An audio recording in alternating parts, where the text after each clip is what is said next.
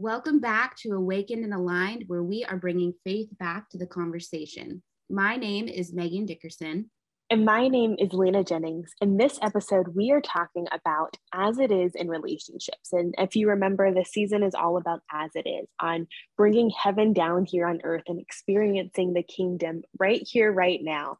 And we're really going to dive into the essence of relationships and understanding the most important relationship of them all, the one that we have with Jesus Christ. And how do we learn to love like Jesus? How do we learn to be God's hands and feet here on earth in the context of relationships? And so I'm really excited to dive on into this word today and talk about something that we all encounter and understanding, what does a godly relationship look like? And these are not just relationships that are romantic ones with our partners, but this would embody relationships with our own selves, relationships with friends and family members, relationships with coworkers, relationships with anyone you come in contact with. And so this, whether you are in a season of singleness or whether you are married or coupled or things of that nature, this topic will still apply to you, and learning and teaching you how to love better and love well. I love that. Um... I think that relationships is something that is, as Lena said, something that touches all of us in some way, shape, or form. But when we're learning to to learn to love like Jesus, that can be a process. And I know mm-hmm. for me, it required a few different things before I understood even how to love like Jesus. And mm-hmm. I don't know about you, Lena, but I know for me, like in my path, that first started with discerning what godlike character even looks like. What is someone mm. who embodies godlike character walk like, talk like, interact with other people? How can I seek out those relationships and recognize people that easily embody those values versus the opposite, which is out there? And Lena yeah. and I often will send each other back and forth these different sermons depending on what we're mm-hmm. going through mm-hmm. the week. And I know recently, I can't remember the name, maybe you'll remember, but it's by Mike Todd. And he talks about, oh, hello, Megan, relationships. Relationship goals. It was a yes. part series. And it was the first uh, sermon that I ever heard from Mike Todd. And it was part eight. Of course, I didn't start at one. I just kept on listening to eight. But something that I truly held on to was this notion that he said, when God wants to bless you, he sends people into your life. And when the mm. devil wants to distract you or destroy you, he also sends people into your life. And so how do you get mm. to the point where you're able to discern between the two? For me, my journey of discovering what perfect love is, is this notion of being able to humble myself to receive perfect love from God. And it wasn't until I was able to forgive my imperfections. It wasn't able, wasn't until I was able to like accept myself for who I was, because I'm able to do that because God does that automatically.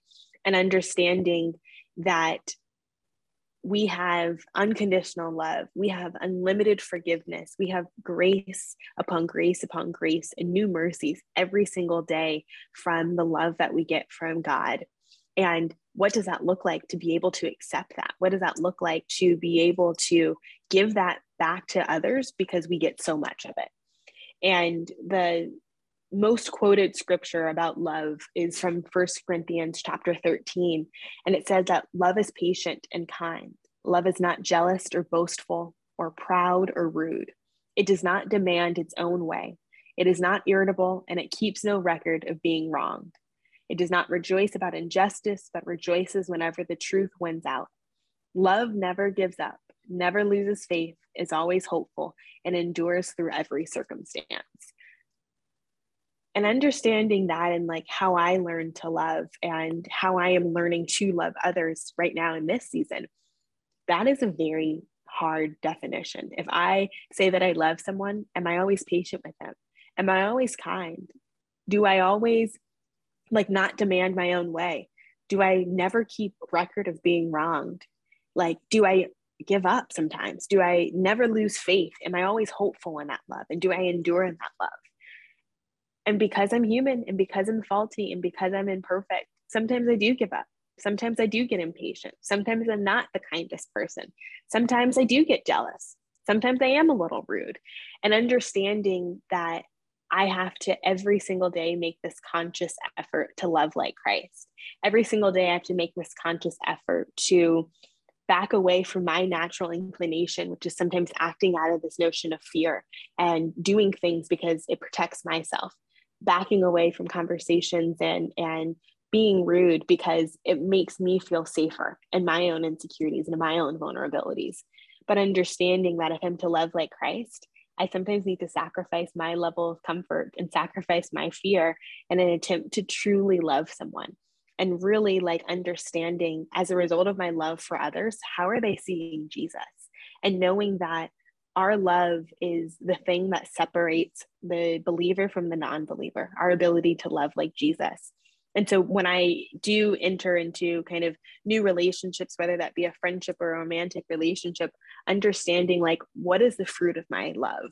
What is the outpour of my love? And what does that look like? And how are people experiencing me? Because when they experience me, they're experiencing Jesus. And so what is the representation of Jesus that I'm creating in their mind through my love? Amen. Like I... would say there's so many incredible points that you just hit on and made. And I think the one thing that I really like to take away from that in, in this, especially last part that you're talking about, is like, it starts with us, right? Like it starts with you. And I wholeheartedly really and truly believe that how much you love yourself stems from how much you allow yourself to believe the level that God does love you, but not just how much God loves you, but also how much he forgives you. Knowing something is that you understand the knowledge. Yeah, the Bible tells us this. It's maybe suggestive and sometimes will be deliberate in practice, but it's more like, okay, yeah, if I'm good, then generally I'm good to my neighbor. But no, it's like, mm-hmm. you believe. Do I believe that I have accepted in my spirit, this is true, and you're completely confident and have trust in this, that God loves you, that God unconditionally loves and forgives you? And mm-hmm. it's the difference between having it in your head and having it in your heart. And like I said, out of the out of the heart, the mouth speaks, right? Is that, did I get that right? Out of the heart? Yeah. Yep. Cool. You did. We're rocking and rolling. See, we're learning our verses. We got this. And so it's like, okay, do I know God? Do I hear God? Can I recognize God? And can I accept God's love? And so this question that I've been just, I guess, thinking about um, in my own faith, I guess, while I've been reflecting is like, uh, was there anything specifically that you could remember that maybe shift your knowing into believing? And it's something for me, like all of us to think about, but I am sorry. I know that's kind of a heavy question. but. Yeah, no, but that that's okay. And I appreciate that because heavy questions lead to heavy reflections, and hopefully those heavy reflections lead to heavy revelations. But I would say for me, the thing that shifted my knowing into believing is when I genuinely could not love myself. Like when I had no angst or want or desire to even love myself, when I was at like the height of my depression and my anxiety, and I was having panic attack after panic attack after panic attack, and I did not know, like I did not even know how to sustain myself. I did not know even know how to how to just like tell myself to calm down and like be present and that it's going to be okay. And so when I lost all ability to even give any type of comfort or solace to myself, the only thing that I had to rely on was God. The only thing that I had to comfort myself was God. The only thing that I had to to be my my my crutch, to be my my voice of reason and my voice of knowledge, it was God and my relationship with the Holy Spirit. And so like that shifted me from knowing into believing because I experienced it. Like I think you shift more easily and from that knowing into believing when you have a direct encounter and a direct experience with that thing that you are trying to believe. And yes, we can all know God, but we really believe him by having a relationship with him, by knowing that he shows up for us time and time and time again. And by knowing and experiencing the mere fact of his grace is so sufficient and that his love is enough for me and the other seven billion people in this world. Yeah.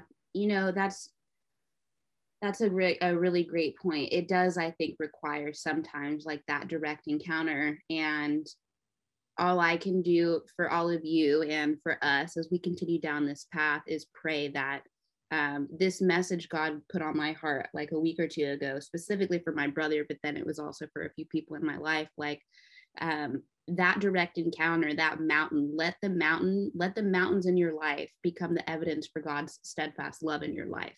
And that means yeah. it's that process of, of learning to be able to shift from that, that knowing to believing of it takes time. Like it takes time to move mountains, but God's not asking us to walk it up alone. He's not asking us to hike or climb that mount alone. When God can say, just, mm-hmm. I will move the mountain and show the love that I have for you in your mm-hmm. life. And it's through that experience sometimes that we're able to have that confidence and, and faith that God um, will do all that he promises in our life. Mm-hmm. Mm-hmm. For you, Megan, what would you say, like, is there a moment where you just experience the sweetness of God's love and a moment where you're just like, wow, God, you are so good. And you just get flooded into emotion, recognizing like how intense his love is for you? I wish I could answer that concisely. I wish I could have an entire season, honestly, of all the times God has shown up. But actually, what's really interesting about that question and my reference to relationship series part eight in the beginning of this started from a place where I was in my path of just like you, learning to love myself. It was that first encounter, probably of many, that God tried to, to hit me on the head a few times and said, okay, Megan, like, let's pay attention. Let's move in this direction. And I'm just very stubborn in my own ways and just kept doing what I wanted. And in in that, in the context, I guess, is I was in this relationship for about seven years. And when you're with somebody for that length of time, at that age, I was growing up. I was a young kid who was in my late teens, going to college, learning who I was, learning what I wanted to be in this world, learning about the world, going through the traumas that I didn't maybe even realize I was working through at that time. And then I was in this relationship. And so we kind of watched each other grow up. So at the end of the relationship, I found out that he was cheating on me and had these relationships with other people. And there was a few times that it came up and I just stayed. I stayed around because I didn't quite yet know how to love myself. I didn't understand really what healthy love looked like. And I was in a place also in my faith where it's like, okay, am I forgiving? Am I understanding? Because I know exactly why this person's doing it and has nothing in any way related to how much this person loves me. And I know that that sounds in- completely crazy, but sometimes people do what they do because of their own insecurities. And if you have that understanding, do you stay in a relationship? And one of the questions that Mike Todd um, asked in that series was, well, he said something like, don't, don't ask for more signs when the truth is clear to you. God doesn't need you to send you more proof for you to ignore. Believe him when he shows you the type mm. of person that you're dealing with. Mm. You may love and care about them, but not everything that we want is beneficial to our lives. And I, I remember writing down this quote. Oof. I, right. I remember writing down this quote and then writing down to myself as a note, it's okay to walk away.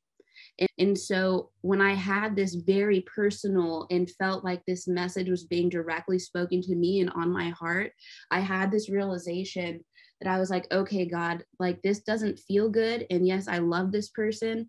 And yes, at one point I thought that I could spend the rest of my life with this person, which is not something that I take or say lightly, especially given my path, my walk, and my experience. And so knowing all of this and knowing that I'm leaving seven years behind, I know that God is doing this because he wants more for me. And I didn't know that at that time because I didn't know what kind of love that I wanted in my life. But I knew that it was not a conditional kind of love where I'm already making excuses for what I think I deserve because of somebody else's insecurities.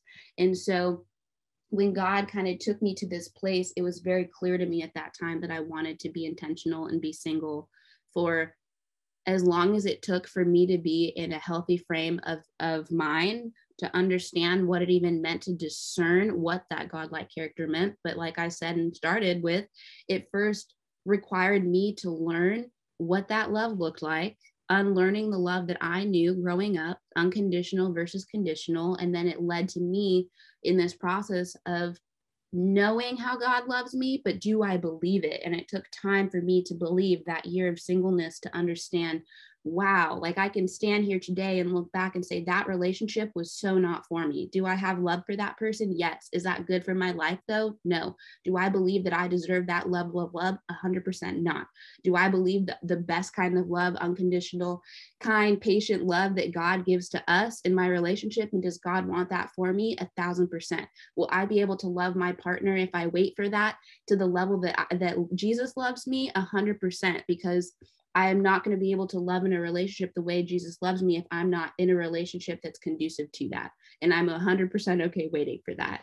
And so that's a really good example, I guess, of how God has shown me in my life that being patient and waiting on him has served me in the best way possible. And yes, it sounds selfish, but it's a realistic example. It was me learning to really know that it's okay to walk away. It's okay to point and posture your heart towards what God wants for you in your life.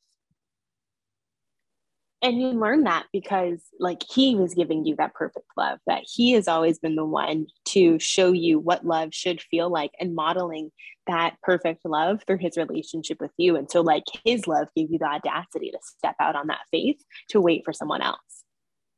That was the only thing. Yeah. A hundred percent. That gave me the audacity to step, step out on faith, walk with him. And, um, yeah, it's hard because it when you realize it and you get to a point in your faith, as you know, like it's really less about the relationship. As I was learning to walk away from that version of who I was at that age, who no longer accepted the characteristics that were no longer going to fit in my life moving forward so that I could be the vessel to God.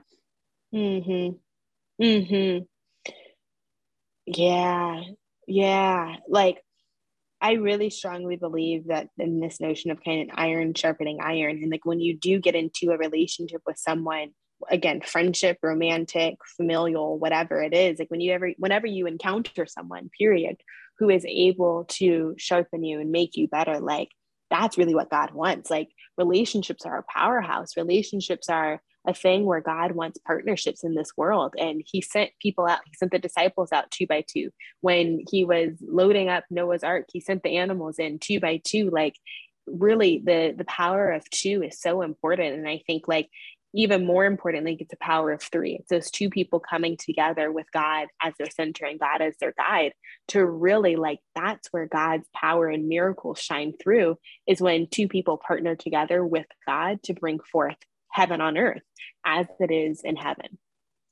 So, so with that, I think it's also learning this balance between what we take personally and what is personal to us and developing this perspective in our relationships and also learning what's projected onto us. And I think the more that we realize that God wants partnerships in our lives, God wants us to be in alignment with people that that can help us fulfill his purpose here on earth and bring, bring heaven down here in, in all the different ways that we can. Like it's, it's not just limited to the relationships we have. It's how we show up in the world, how we show up for others. It's how we show up in the workplace.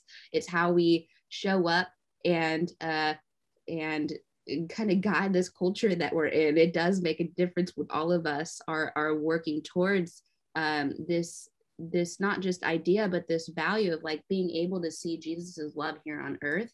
Um, and it's detaching from, from everything that's not that. It's detaching from what some people say. It's learning to detach from what people do. It's detaching from if somebody cares or doesn't care or whatever it is, or whatever, whatever detachment we have to do, but it's reattaching to God's love and reattaching to God's promise and reattaching to realizing no matter what the situation is, God's going to use it for our good. And it's reattaching to moving in a way where we don't just know, but we believe that God does love us. Mm-hmm. I love that. Um, I, I absolutely do love that. It, it's that belief versus knowing. Um, and also you talked about earlier, and what you were talking about earlier, it reminds me of Philippians chapter one, verses nine through eleven in the Message version. And this is where Paul is sending a message to uh, his a group of friends from the church of Philippi. And he says, so this is my prayer, that your love will flourish and that you will not only love much, but love well, Learn to love appropriately. You need to use your head and test your feelings so that your love is sincere and intelligent, not sentimental gush.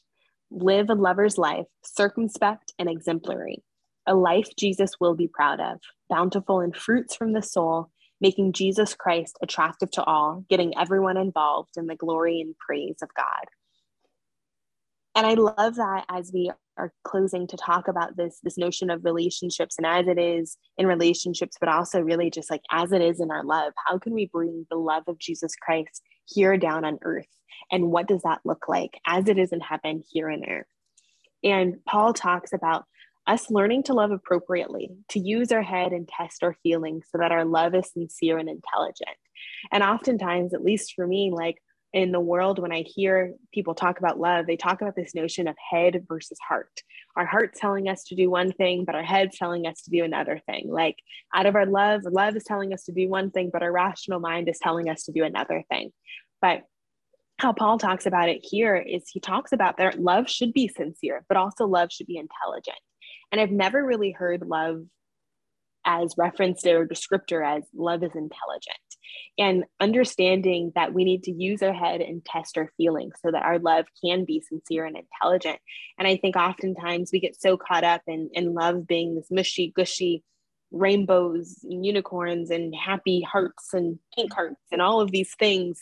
That's all beautiful and great and fine and dandy. But there's also another thing about love being intelligent.